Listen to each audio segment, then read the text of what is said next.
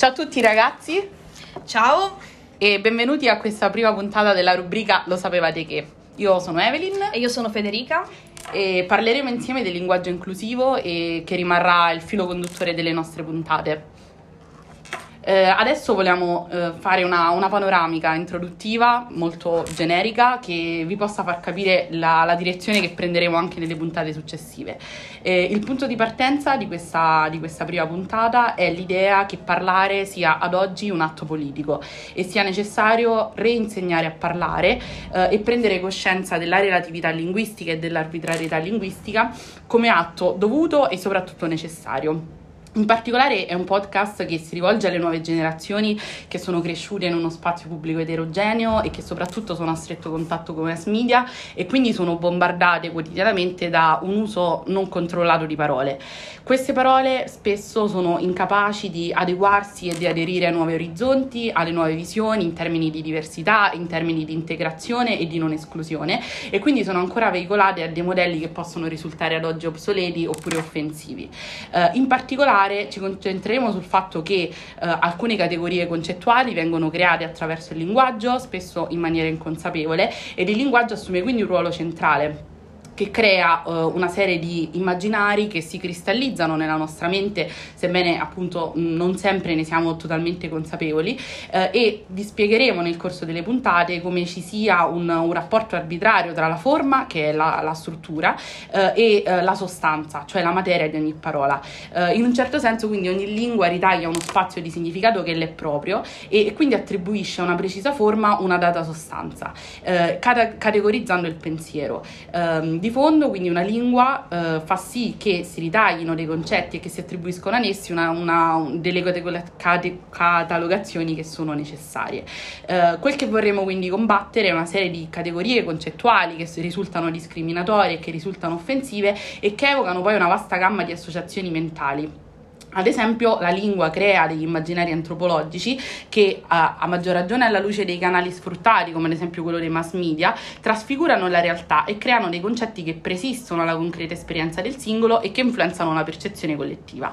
Uh, un'ipotesi interessante a livello linguistico, uh, da cui è necessario partire se si vuole riflettere sulla relatività linguistica, è la cosiddetta uh, ipotesi di Sapir-Whorf. si tratta di due linguisti, la cui opinione in realtà non è condivisa dall'intero panorama linguistico, ma ehm, determinati filoni, principalmente come quello comportamentalista, eh, e secondo loro lo sviluppo cognitivo di ciascun essere umano è influenzato dalla lingua. A seconda della lingua che parliamo, quindi abbiamo una visione differente della realtà ed è il motivo per cui ad oggi una riscrittura appare necessaria. Secondo questo approccio, infatti, eh, il modo di parlare determina il modo di pensare.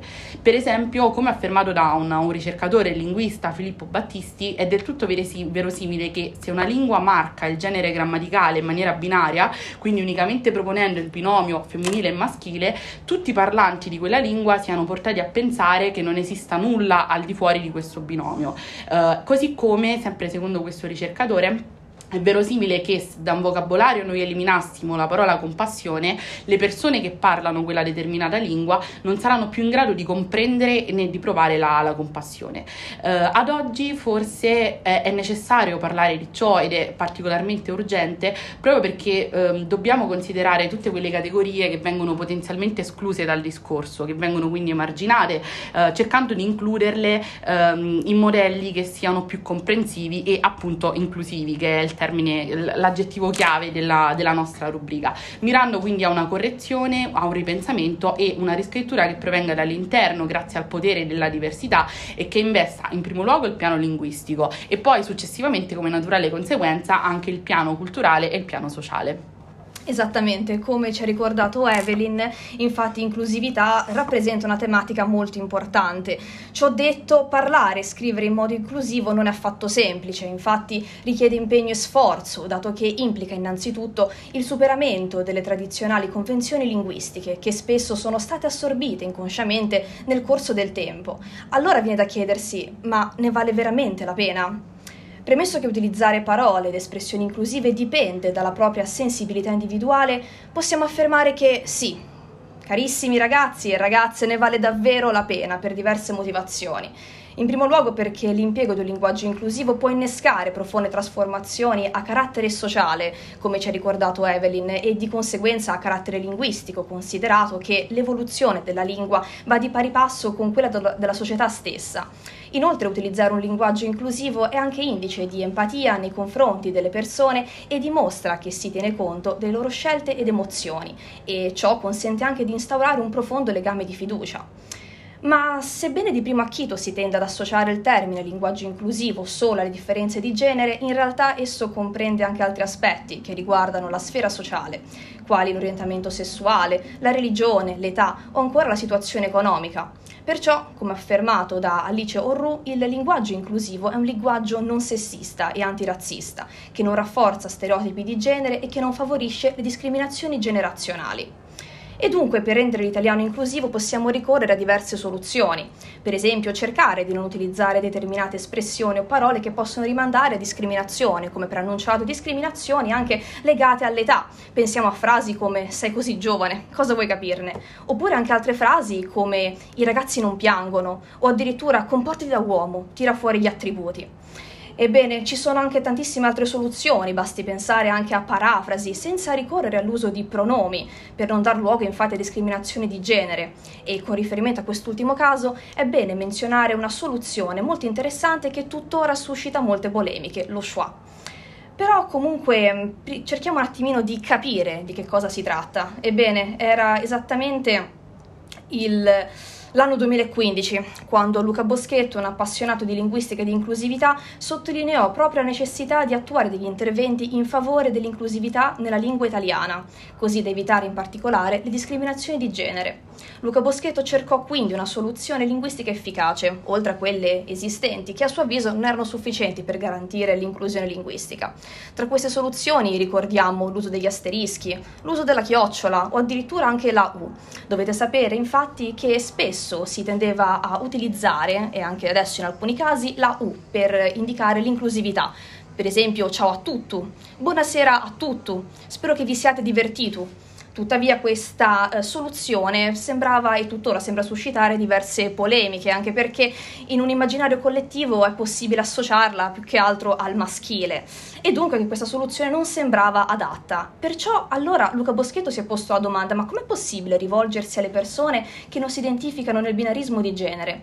Da qui infatti l'utilizzo dello schwa un'ipotesi, comunque una proposta, anzi sostenuta anche dalla sociolinguista e traduttrice Vera Gheno. Lo schwa infatti è la vocale centrale media per eccellenza, che ha una pronuncia neutra, e motivo per cui sembra prestarsi bene a indicare il genere indistinto, sia all'orale che allo scritto. Comunque, fondamentalmente ci sono diverse persone che non sembrano approvare questa soluzione, in linea di massima perché comunque sono convinte del fatto che la lingua sia qualcosa di immutabile, qualcosa che deve essere ancorata al passato, cosa che invece la lingua italiana non è.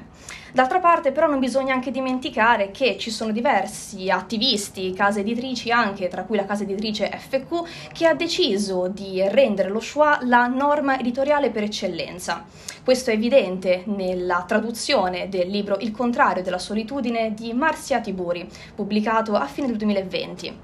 E la traduttrice deciso, di questo libro ha deciso di optare per questa soluzione per rendere la forma terza utilizzata dall'autrice portoghese, ossia todes invece di todos e todas. Mi perdoneranno coloro che studiano portoghese e che ci stanno ascoltando. Ad ogni modo, comunque, non bisogna dimenticare che la lingua è in costante evoluzione e quindi va di pari passo con i cambiamenti de- della realtà e ovviamente anche con i cambiamenti adottati da coloro che parlano una certa lingua lingua. Una lingua cambia quando fondamentalmente chi la parla ne sente la necessità ed è questo il momento ideale infatti per poter cambiare la lingua.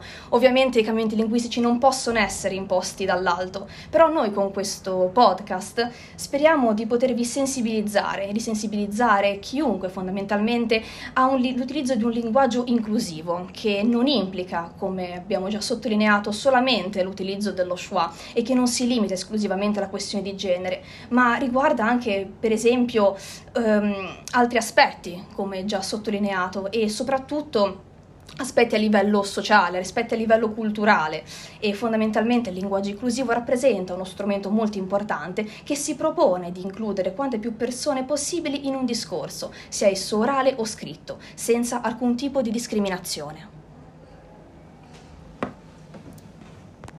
Speriamo che questa puntata vi sia interessata. Per scoprirne di più sul tema, continuate a seguirci con eh, la rubrica Lo, Lo sapevate, sapevate che... che...